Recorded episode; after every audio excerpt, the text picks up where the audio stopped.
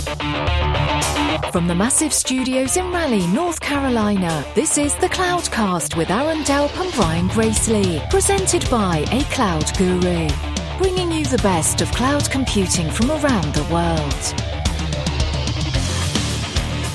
Good morning, good evening, wherever you are. Welcome back to the Cloudcast. We are coming to you live from the massive studios here in Raleigh, North Carolina. You know, about a year ago, we had a chance to sit down with uh, Julius Volz, who was the co-creator uh, back at SoundCloud of the Prometheus project. And Prometheus project is one of the really leading projects around the container space in terms of monitoring large scale applications or really just monitoring containers as a, as a whole.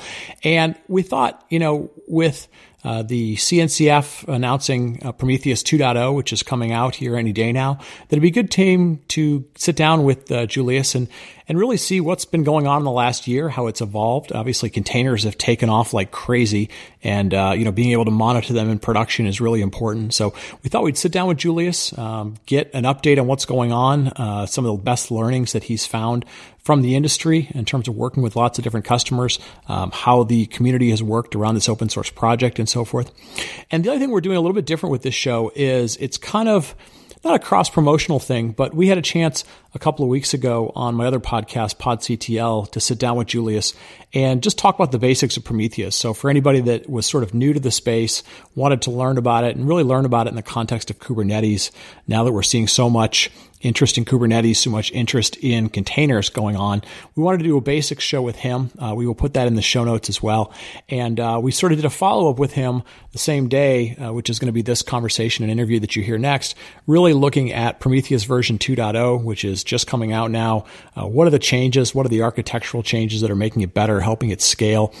Um, and also uh, had a chance because Aaron has been so incredibly busy with his day job to have Tyler Britten sit in with me. So Tyler uh, helps me co-host the pod CTL show. Uh, so for anybody who's interested in you know lots of in-depth stuff around containers and Kubernetes, uh, there's always been a link in the show notes for that one. But uh, Tyler sits in with us. We have a great opportunity to talk with Julius about Prometheus, and uh, we really hope you enjoy this interview. All right, very excited to welcome back to the show after about a year Julius Volz, who was the co-creator and uh, one of the one of the founders of, of the Prometheus project. Julius, welcome back to the Cloudcast. Hi there, great to be here. So you know it's it's been a year since you were on the show. Uh, Prometheus has now been out out and about for for a couple of years. Um, g- give us a sense. I mean, when you guys were first building this at SoundCloud, uh, you know, like you said before, this was kind of out of necessity to to deal with this big growing system. Did you ever imagine that you know, it would sort of grow the way it does, the number of contributors, you know, you've, you know, events specifically around Prometheus. Give us a sense of like, you know, the craziness of how fast the, the project's grown. Oh yeah, when we initially started out, I didn't even think we would be able to build it uh, because it seemed like a bit of a crazy project to have a normal SRE job in a company, but then also build your own monitoring system. But the the pain we felt was big enough to do it, and that then it was really useful for us. But before we really published it and open sourced it, and you know it became known, we thought, okay, yeah, we should publish it and do all that, but mm, probably people will not really get what it's about, and it Prometheus does everything quite differently from other monitoring systems. It pulls, it has like a different data model, it has a real query language, it integrates time series into alerting and all these new aspects where we thought, oh, yeah, maybe people will not be into that. Um, but it turned out that I think the timing was just right. Uh, people were starting to have dynamic container environments and needed and noticed that they could not efficiently, effectively monitor them with existing tools. I think also ex Googlers noticed like, oh, this looks similar to what we had internally at Google.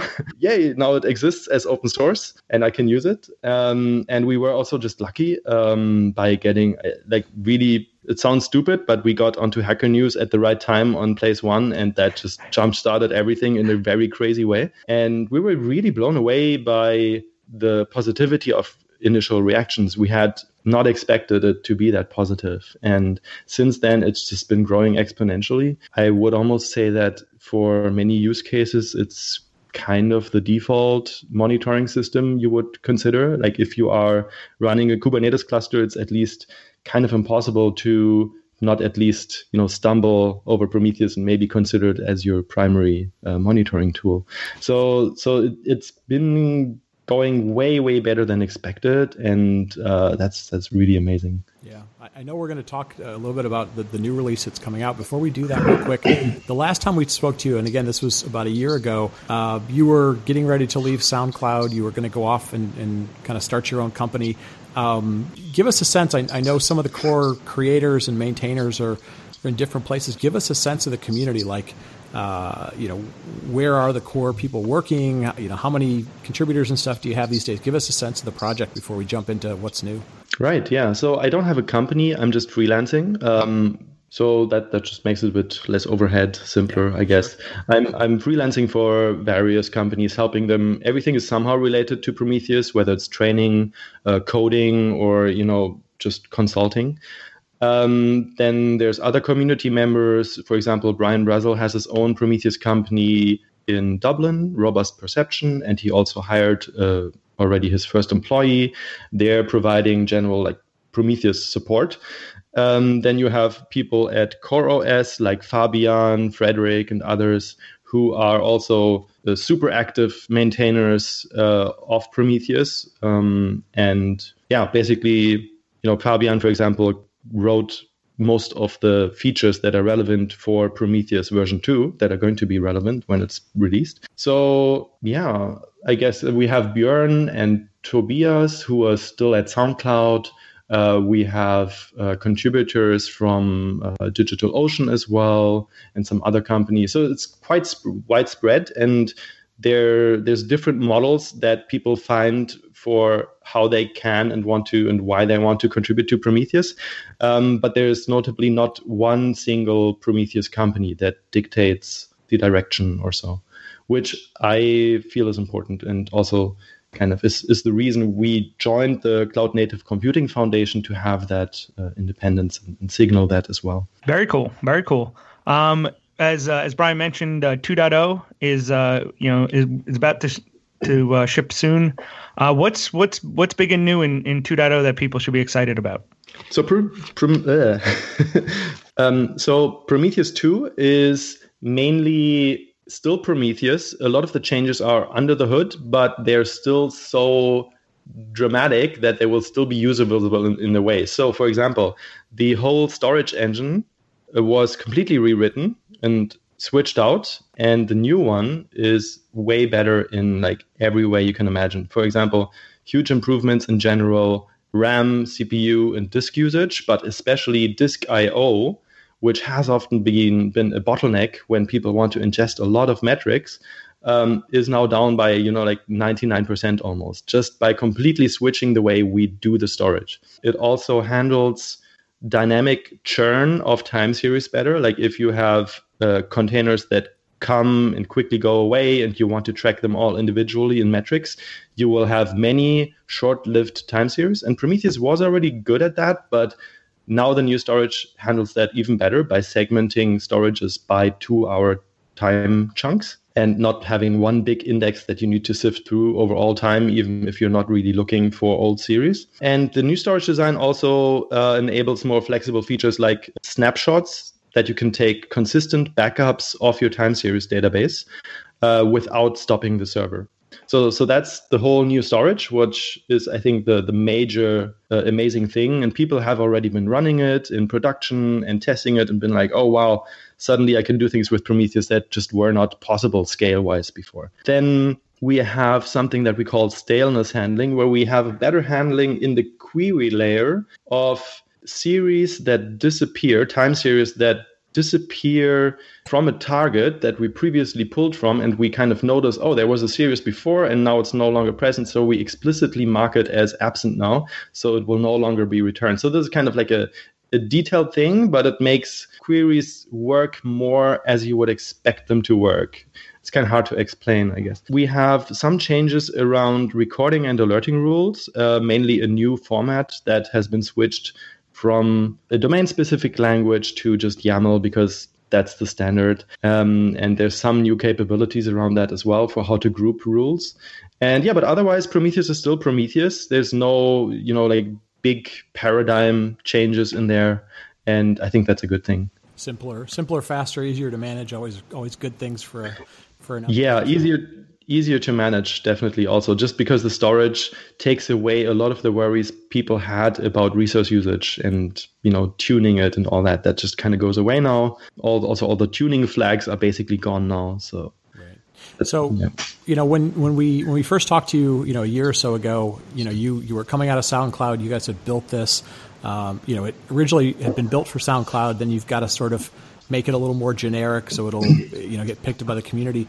What have you learned in the last year in terms of kind of best practices with you know working with lots of different companies? What are some of the best practices you've seen? What are some of the the patterns that are that are kind of emerging in terms of how people are using it or what people should think about when they're deploying Prometheus and, and trying to be you know better monitors of their environment? Yeah, I think the um, the main best practices are not so much about how you deploy your Prometheus server. Um, that is usually relatively straightforward, but about how you um, how you instrument your applications is, I think, the the biggest thing. Um, there's a lot of things, a lot of ways you can shoot yourself in the foot by, for example, um, overusing dimensionality and blowing up Prometheus in that way by having too many different values in a given label value or so, like user IP numbers, or by, I guess you can build also topologies that will not be ideal, that will not allow you to make maximum use of Prometheus's pull model. Like if you have one big super exporter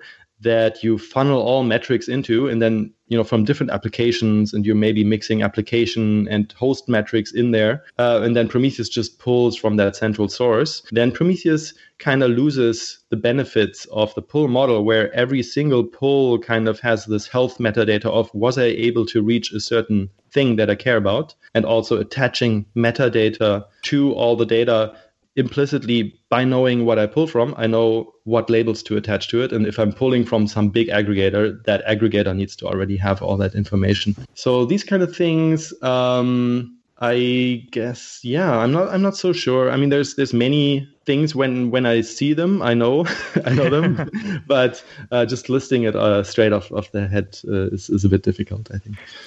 Well, well, somewhat off of that, uh, you know, when you when you build anything, right, uh, especially software, you know, usually end up hating your code ten minutes like, ah, oh, go back and rewrite that, and and you constantly making changes, and you know, now that now that you know this is this has been going on for a little bit, what what do you think are the biggest lessons you've learned, or something you wish you knew, you wish you knew then what you know now? Yeah, so actually, I'm pretty happy with the way how technically everything worked out because we managed to avoid the biggest problems, I guess, uh, by having people on the team who already were um, very experienced in monitoring and had also uh, seen some of the flaws in in Google's kind of similar kind of monitoring system and helped us avoid them. Um, so I'm actually pretty happy on that front. I think just in general on the open source project management front, it is sometimes a challenge for people to to find a model that works for them. You know that they have an employer and maybe that employer only gives them certain amount of time to work on Prometheus, even though they're really heavy users of Prometheus. Or uh, me at the moment, for example, I'm freelancing and I'm helping various companies doing stuff around Prometheus, but those companies might not always be interested in, you know, sponsoring a lot of upstream development.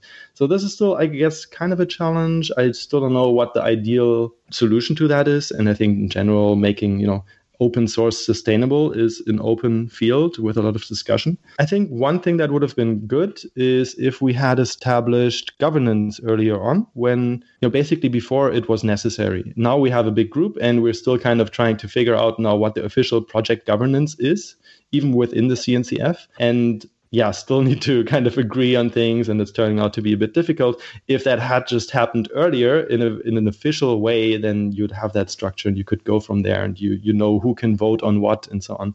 So I think that's that's something I would do differently if I started a new uh, open source project. Yeah, it, it's interesting to me. Um, there really hasn't become, I guess, you know, Weave, Weave, and WeaveWorks sort of has a Prometheus as a service, but we haven't seen necessarily a, a Prometheus only company emerge. Are you sort of surprised by that in terms of, you know, trying to be kind of a commercial vendor? Are you sort of surprised by that, or is that kind of aligned to what you're seeing in terms of it's still an emerging community? I mean, in a way, Robust Perception is a Prometheus only company, or at least very much focused around Prometheus. And Weaveworks is heavily betting on it. Uh, you have uh, also companies like GitLab. I mean, they do many other things, but they also see Prometheus as a very important part of their platform now for monitoring things you deploy via the CI in GitLab and so on. Yeah, it's a good question. I mean, I've also been approached plenty of times um, about potentially, you know, creating a company just around Prometheus, and I'm just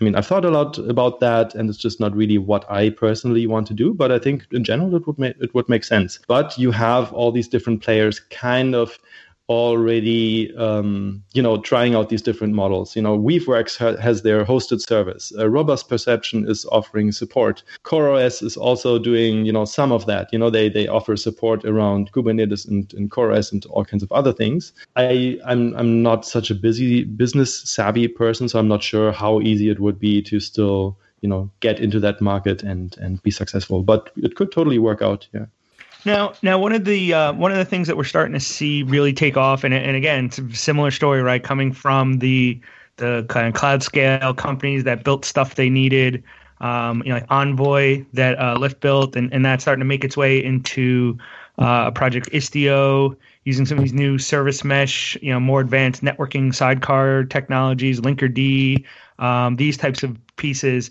Uh, how do you see Prometheus's role in those environments? You know, it's it's that that two sides of the you know of the coin of, of you know visibility as well as you know the the capability so not just hey are these things working right but you know in troubleshooting well where's the networking going you know where do you see uh, where do you see how prometheus fits in with these with these new technologies yeah so technologies like linkerd and istio the nice thing is that they give capabilities to applications uh, without having to modify the application, right? They give you load balancing and health checking and all that, but they also uh, include Prometheus metrics. So both Linkerd and Istio uh, expose Prometheus metrics about the traffic that goes through them and so on. So now you can just point your Prometheus at those metrics endpoint and get uh, monitoring for what your request rates are, potentially latencies. I'm not exactly sure what the exact metrics are there that they, that get exposed, but you get some monitoring for free